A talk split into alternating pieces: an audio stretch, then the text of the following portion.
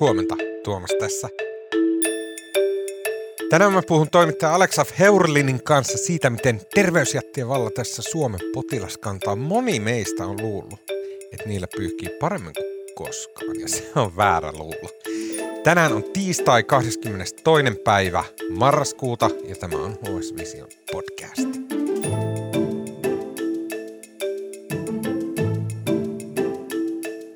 Alex, moni meistä suomalaisista on seurannut, kun kadunkulmiin ilmestyy jotenkin vieri viereen näitä pikkujättejä ja, ja tota, terveystaloja ja lastenlinnoja ja mitä ikinä näitä onkaan, siis yksityisiä terveysasemia ja niin kuin yksityistä lääkäribisnestä. Ja siitä jotenkin syntyy semmoinen mielikuva, että Suomessa jotenkin, että on niin kuin Amerikka ja on Suomi, ja sitten, että, että nimenomaan täällä yksityisellä terveysbisneksellä menee todella hyvin. Mutta sä kirjoitit tänään uh, HS Visiossa jutun, että näin ei todellakaan ole, vaan itse asiassa just päinvastoin tulokset on aika huonoja. Joo, joo se tosiaan mielikuvissa, mielikuvissa nämä tota, tuntuu, että me, mehiläinen ja terveystalo ja pihlaillinen ja sun muut Attendot tekee tosi hyvää tulosta, mutta se ei todellakaan pidä paikkaansa. Varsinkin tänä vuonna näiden firmojen tulokset on oikeastaan, niin voi sanoa, romahtaneet. Ja jos nyt eka, zoomataan eka hetkeksi tosi kauas ulospäin tuosta, niin mietitään hetken aikaa koko meidän niin kuin terveydenhoitojärjestelmä, jossa on yksityinen ja julkinen kaikki samassa kasassa. Se on tavallaan helvetin monimutkainen koneisto, jossa tota, ihmisiä virtaa ja erilaisia palveluita tarjotaan. Se on niin kuin, pyörii koko ajan se koneisto.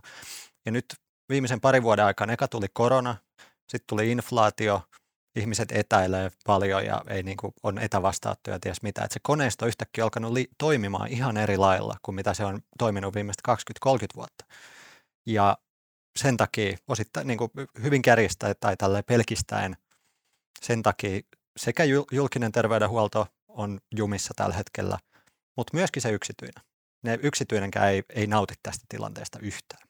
Sun jutussa sä, sä oot haastatellut muun muassa terveystalon toimitusjohtaja Ville Ihoa, ja hän sanoi siinä jutussa, että julkisen puolen ruuhkat on, niin kuin, on johtanut yksityisen puolen huonoihin tuloksiin. Tämä jotenkin, miten voi olla näin? No joo, tosiaan, eli julkisella puolella on uutisoitu koko vuosi, että siellä on ihan hirveät ruuhkat.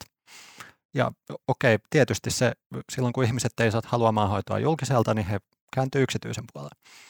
Mutta sitten nyt ollaan siinä tilanteessa, että monet näistä, esimerkiksi terveystalo ja mehiläinen, luultavasti myös pihlailinna, joutuu tällä hetkellä myymään EIOta. Heidän niin kuin 95 prosenttia lääkäriä, josta on varattu, ja se on niin kuin heidän koneisto, se käy ihan ylikierroksilla heidän koneistonsa. Sitten lisäksi sieltä on tullut semmoisia jotain nuhapohtilaita ja tämmöisiä sinne vastaanotolle, että sieltä saa niin kuin sen yhden lääkärikäynnin. Se terveystalon bisnes ei rullaa sillä, että ihminen käy vaan kerran siellä, mm. kerran vastaanotolla. Okei, okay. ja tämä on mihin nämä, nämä tota, terveysjohtajat, he viittaa siihen, niin kuin puhutaan hoitoketjujen pituudesta. He puhuvat tämmöisestä käyttöliittymäongelmasta. Ja tämä kaikki jotenkin just, tämä liittyy siihen, että monesti kun ihminen käy uh, lääkärillä sitten, että et, miten se, mi, mitä se käynti tavallaan poikii. Ja se näyttää hyvin erilaiselta näille terveysbisneksille kuin mitä tavalliselle ihmiselle tulisi mieleen, koska tavallisen ihmisen mielestä, että jos hän käy kerran lääkärillä ja lähtee pois eikä koskaan enää palaa, niin silloin kaikki menee tosi hyvin. Se, toi on ihan totta. Ja siis tosiaan, jos miettii, niin no, mä uskon, että on, tämä systeemi on tuttu aika monella esimerkiksi työterveys asiakkaalle, siellä joka käy työterveydessä. Siellä eka ehkä joku nopea yleissekki, että mikä on ongelma, ja sen jälkeen yleensä ohjataan seuraavaa, joko labraan tai erikoislääkärille magneettiin, jotain tämmöistä, ja sitten vie sieltä seuraavaa hoitoa, kun on tarkka vaiva selvinnyt ja niin edelleen. Ja just varsinkin se labrat, magneettikuvaukset sun muut, diagnostiikka, si- siinä on niin hyvät katteet. Mm jos ihminen käy kerran lääkärissä vaan siellä yleislääkärin vastaanotolla, niin oikeasti se lääkäri vetää siitä sen isomman siivun ja sille itse yhtiölle ja aika vähän.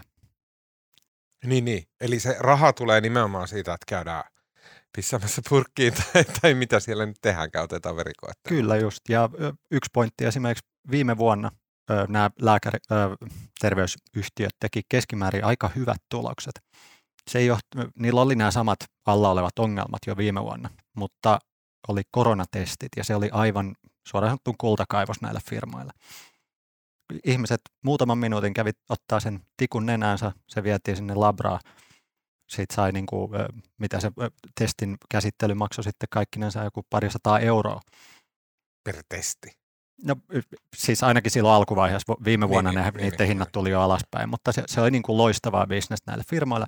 Jengi ei enää mene koronatesteihin läheskään samalla kuin vielä vuosi sitten, niin. joten jäljellä on enää se kuivakka y- yleislääkärikäynnit sun muut ja, ja tulokset on romahtanut. Joo, kyllä mä niin kun, en ole niinkään yrittäjä, mutta tota, kyllä mä kuvittelen, että jos, jos mulla olisi bisnes, joka perustuu siihen, että ihmiset autolla jonottaa mun ikkunalle ja sitten avaa, rullaa ikkuna auki ja antaa sataisen, niin kyllä se kuulostaa ihan hyvältä. Nimenomaan. Tämä kä- käyttöliittymä ongelma, mistä he puhuvat, niin se liittyy tähän, että myös korona on sillä tavalla, että ihmiset on etätöissä ja koronan aikana ihmiset tottu käyttämään myös etälääkäriä. Ja se just disruptoi tämän ketjun ja disruptoi tässä yhteydessä sille huonolla tavalla näiden yksityispalveluiden äh, suhteet, että he ei pysty etä vastaanotolta ohjaamaan, ohjaamaan niin tehokkaasti just näihin labroihin, just niin kuin jatkoasioihin, ää, tota, mistä he tekevät sitten sen rahansa. Joo, joo just terveystalon toimari Ville Iho just kuvasi tätä käyttöliittymäongelmana. Eli kun on vaikkapa appissa tai jossain muussa tota, Teamsissa lääkärin vastaanotto. Saat silloin kotona tai toimistolla ja silloin sieltä on fyysisesti vaan todella pitkä matka sinne laboratorioon. Mm.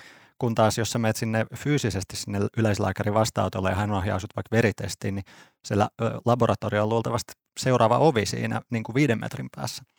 Joten se, ne ei saa vaan ihmisiä hakeutumaan niihin jatkotoimenpiteisiin mm. ikään kuin niin tehokkaasti ja se näkyy nyt aika karulla tavalla heidän tuloksessa. Kyllä. Eli silloin y- ymmärrätkö mä se, että se miksi se tulos tippuu on sen takia, että kun ennen se äh, verilabra tai sitten se sanotaan fysioterapeutti, joka hoitaa sen tota, kipeän kyynärpään venyttelyn tai mitä ikinä, niin et, et, koska ne on ollut vierkkäisissä ovissa – niin äh, nämä terveysfirmat on pystynyt ahtaam, ahtamaan niin kuin enemmän asiakkaita, koska ne on tiiviimpiä ne käynnit. Mutta nythän, jos, jos sä oot etänä, sit saatat sen ajan, niin se, se jotenkin se kestää viikkoa se koko rumba. Ja tässä tulee logistista ongelmaa. Joo, tämä on yksi merkittävä ongelma nä- näillä terveysyhtiöillä nyt. Mä en mitenkään sano, että se on ainut. Heillä mm. on tällä hetkellä kädet täynnä erilaisia ongelmia, mutta tämä on yksi mun mielestä aika mielenkiintoinen pointti, mikä tästä tuli, kun mä nämä toimi, toimitusjohtajat soittein läpi.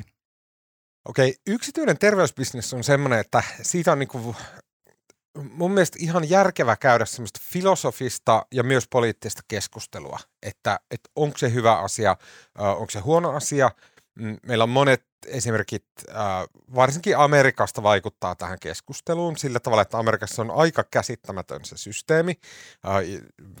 Redditit ja Twitterit on täynnä esimerkkejä, missä ihmiset ottaa kuvan loppulaskusta, kun ne on aivos, aivastunut väärin ja, ja siitä on tullut 40 tonnia ää, sairaalakäynti tai jotain muuta yhtä älytöntä. Mutta yksi yksityistä ää, terveysbisnestä puoltava ää, näkökanta on ehdottomasti se, että sen ajatellaan olevan tehokas. Sen ajatellaan, että koska heillä on niin talousinsentiivit siinä kiinni, niin se on nimenomaan ohjaa sitä bisnestä tehokkaaksi. Mutta mä oon pakko sanoa, että sun juttua lukemalla ei tullut semmoinen – olo. Se kuulosti sille jotenkin vääristyneeltä. Esimerkiksi sun jutussa lukee, että et, et yksityisessä terveysbisneksessä tavallaan mitä enemmän heillä on potilaita, niin sen huonompi se on heille.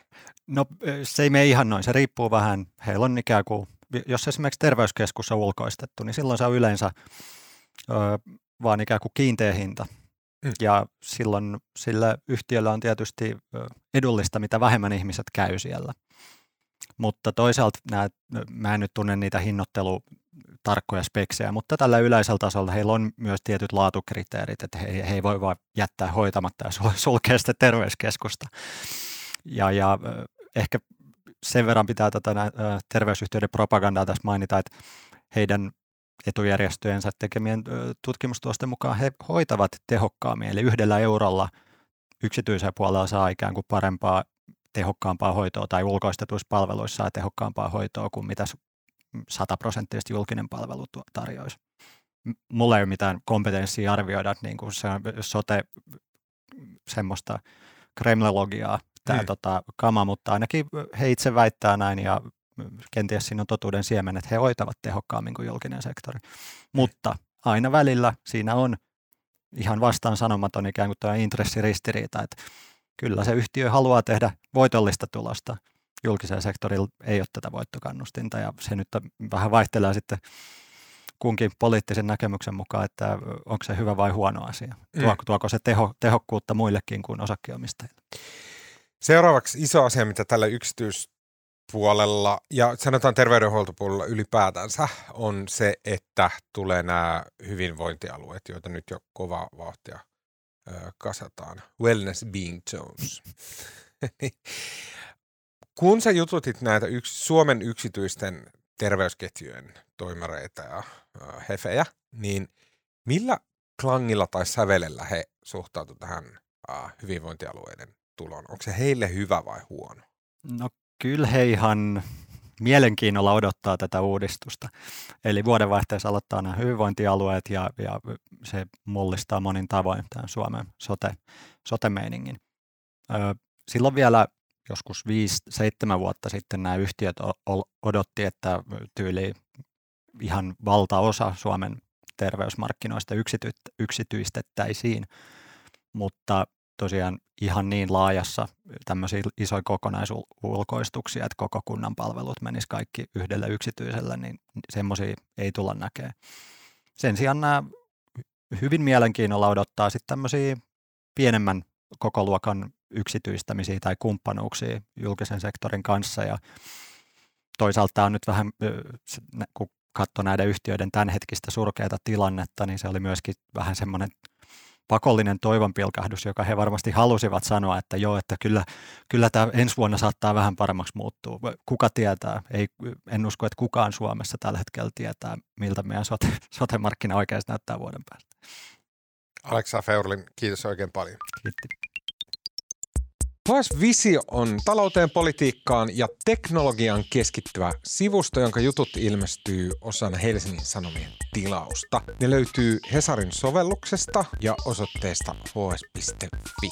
Jos sulla ei ole vielä HSn tilausta, niin sä voit kokeilla sitä kaksi viikkoa ilmaiseksi osoitteesta hs.fi kautta parempaa kuunneltavaa. Äänestä ja kuvasta sekä leikkauksesta vastaa tänään on Mattila. Mun nimi on Tuomas Peltomäki. Tämä oli HS Vision aamupodcast ja nähdään huomenna. thank you